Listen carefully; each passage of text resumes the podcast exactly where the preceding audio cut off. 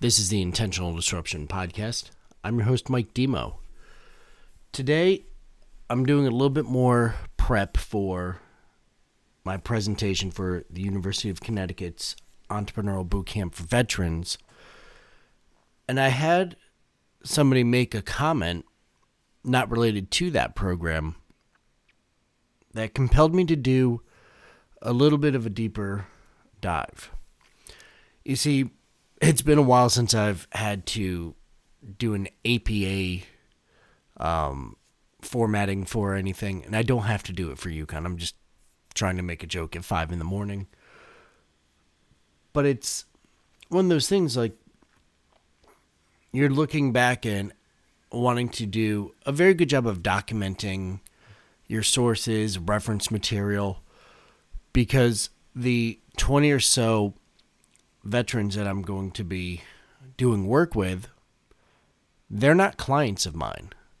And the other presentations, they're not going to follow as different of a opportunity as what I'm going to be bringing to them. You see, while obviously I'm not giving financial advice, I never do on the podcast, I never do on social media, I never do it anytime. And that is a disclosure, just so we're all clear on things. The people that are going to be presenting on how to fund your startup work at banks. And the banks have pretty structured, consistent rules about how to go about those things. And not saying that they're bad, but that doesn't mean that there's all the ways.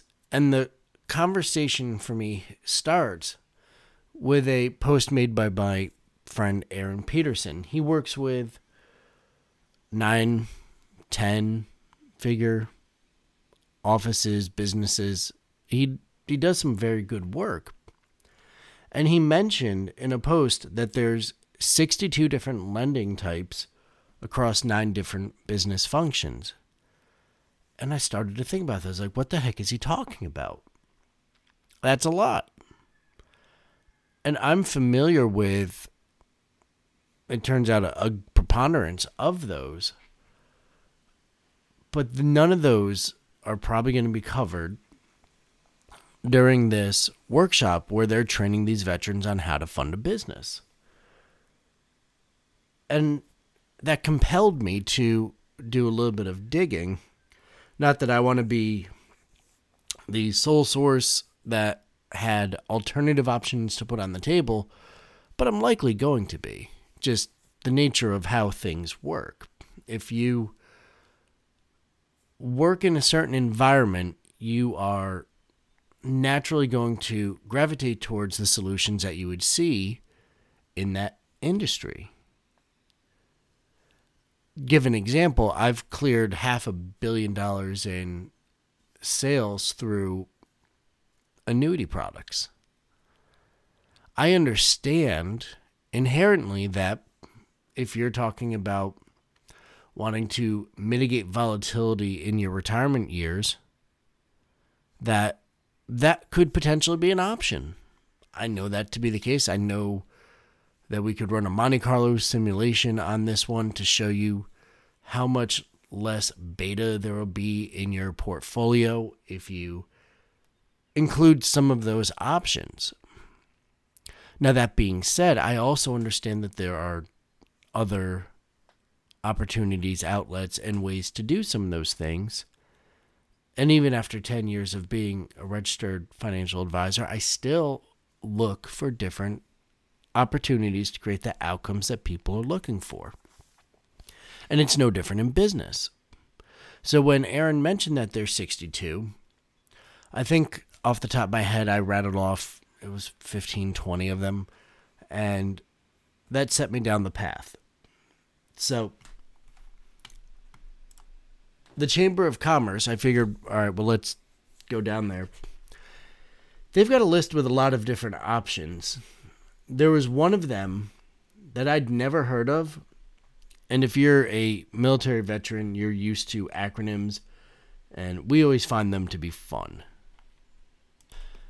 And on this chamberofcommerce.org slash startup hyphen business hyphen loans, that's the link.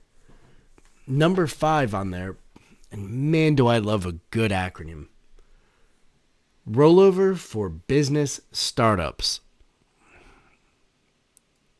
The acronym is ROBS. Hilarious. Absolutely hilarious. The fact that that's a program and it's for moving your individual retirement assets over to a business so that you can help fund the business and they call it robs that's hysterical i didn't know that they had senses of humor on this kind of stuff or they did it literally to push people away i don't know but it's funny to me the process very interesting. They don't necessarily talk about all of the additional requirements that are going to go along with it. They mention them, but knowing what I know, they're actually pretty significant.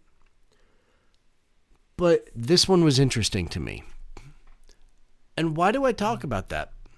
So I'm in a lot of groups where people want to talk about starting up a business. And a lot of these are veteran facing. And I don't want my fellow vets to at me with, dude, why are you talking about our community this way? It's not just veterans. I'm going to say that right off the bat. I see it with every business group that I'm in and this is the part where people might take things the right way, the wrong way. I'm going to say it this way. If you're offended by what I'm about to say, you need to ask the question Are you offended for yourself or are you offended on behalf of somebody else? And if you're offended on behalf of somebody else, there's other things that we should probably talk about. But the preponderance of people that ask, oh, well, I want to use a grant to start my business. They're veterans and other affinity groups. And I get that because our current governmental lending process and loaning process or granting money definitely doesn't focus on people that look like me. Just going to say that. And I suppose that's fine. I mean, I'm more from the Dr. King side of the house where we just judge people based on their individual character and merit, but that that's fine. I guess we're not doing that anymore. But why do I bring that up? and I'm sure if I'd done this podcast at like nine in the morning, it would have been a little bit smoother what I just talked about. But I bring it up because 90% of the time, those people don't have a business plan, a business model, and they don't have some core things. Like, have you done a SWOT analysis? Strengths, weaknesses, opportunities, and threats. And this is something that, candidly, I'm a little bit concerned about for the presentation that I do at uh, UConn in a couple weeks here. And I'm nervous about it because they included a bio for each of the people that will be participating. It includes a little bit about themselves, their background, what their business slash business idea is, and then what their vision for that is. And it's going to be a part of the process to fix some of these things. Like that that's part of the process. But it's a interesting thing. So I did recruiting as part of my first business. I would recruit people to work with me. Um, ended up identifying a couple hundred people over a few year period that worked with me, you get to a point where you can identify what's going to work, what's not going to work, and who. And you can determine that a lot of the times through what they present, what they bring forward as important. Now, candidly, in this case, I don't know if the school asked them to highlight certain aspects versus others. I don't know. But there's quite a few of these where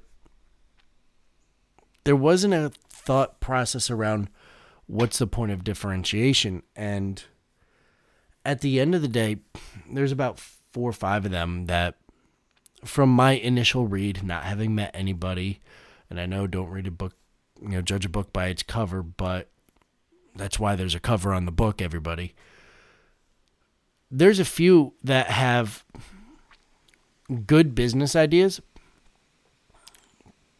There's a lot of people that are going to fall into the majority of small business ownership where you're really not a small business owner, you're a highly compensated independent person. Like you're not running a true business, it's a solopreneurship, if you will.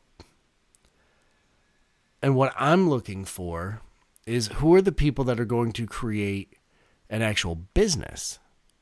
Something that's going to be able to leverage the time and skills of others to grow the brand and the company. That's what I'm looking for because those are the people that I can truly help the most.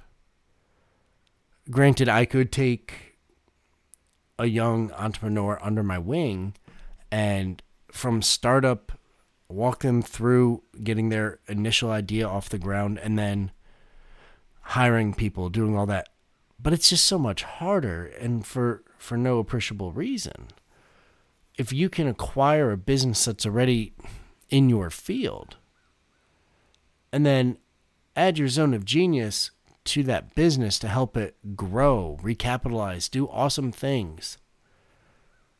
Why would you statistically spend the next 5 years with a 50% chance of failure versus acquiring a cash flow positive business now. Especially when, you know, in a lot of fields where there's actual equipment required to do the work, there's not much of a difference in the initial purchase price. I'd rather purchase a company that has all of the machines I need to do the work and has been doing the work and has clients that utilize what they produce. I'd much rather start there then have to go out and acquire all the materials, build out the factory, do it like that. That just doesn't make sense to me. I'd rather have cash flow coming in day one. And I say that because I've started businesses where that wasn't the case and I had to work for months to get dollar number one in the door. It is stressful. It's more work, in my opinion, to go that route. So why would you do it? Usually because you didn't know there was another option. Saying that because I didn't know there was another option when I did that. Otherwise, I wouldn't have done it. So, why am I walking through all of these parts and pieces for you? This all started off with me saying, hey, there's a post. There's a lot of different ways to fund a business. True. I've been doing some of the research on that, and I found some interesting ones on the Chamber of Commerce website. Not inclusive of all different lending opportunities, but there's quite a few out there, which is what I picked up. I thought that all of that was going to be relevant to the people at UConn and the veterans that I'm going to be helping in a couple weeks. And my mentor, Ryan Nidell, always said, if you learn something, teach somebody else.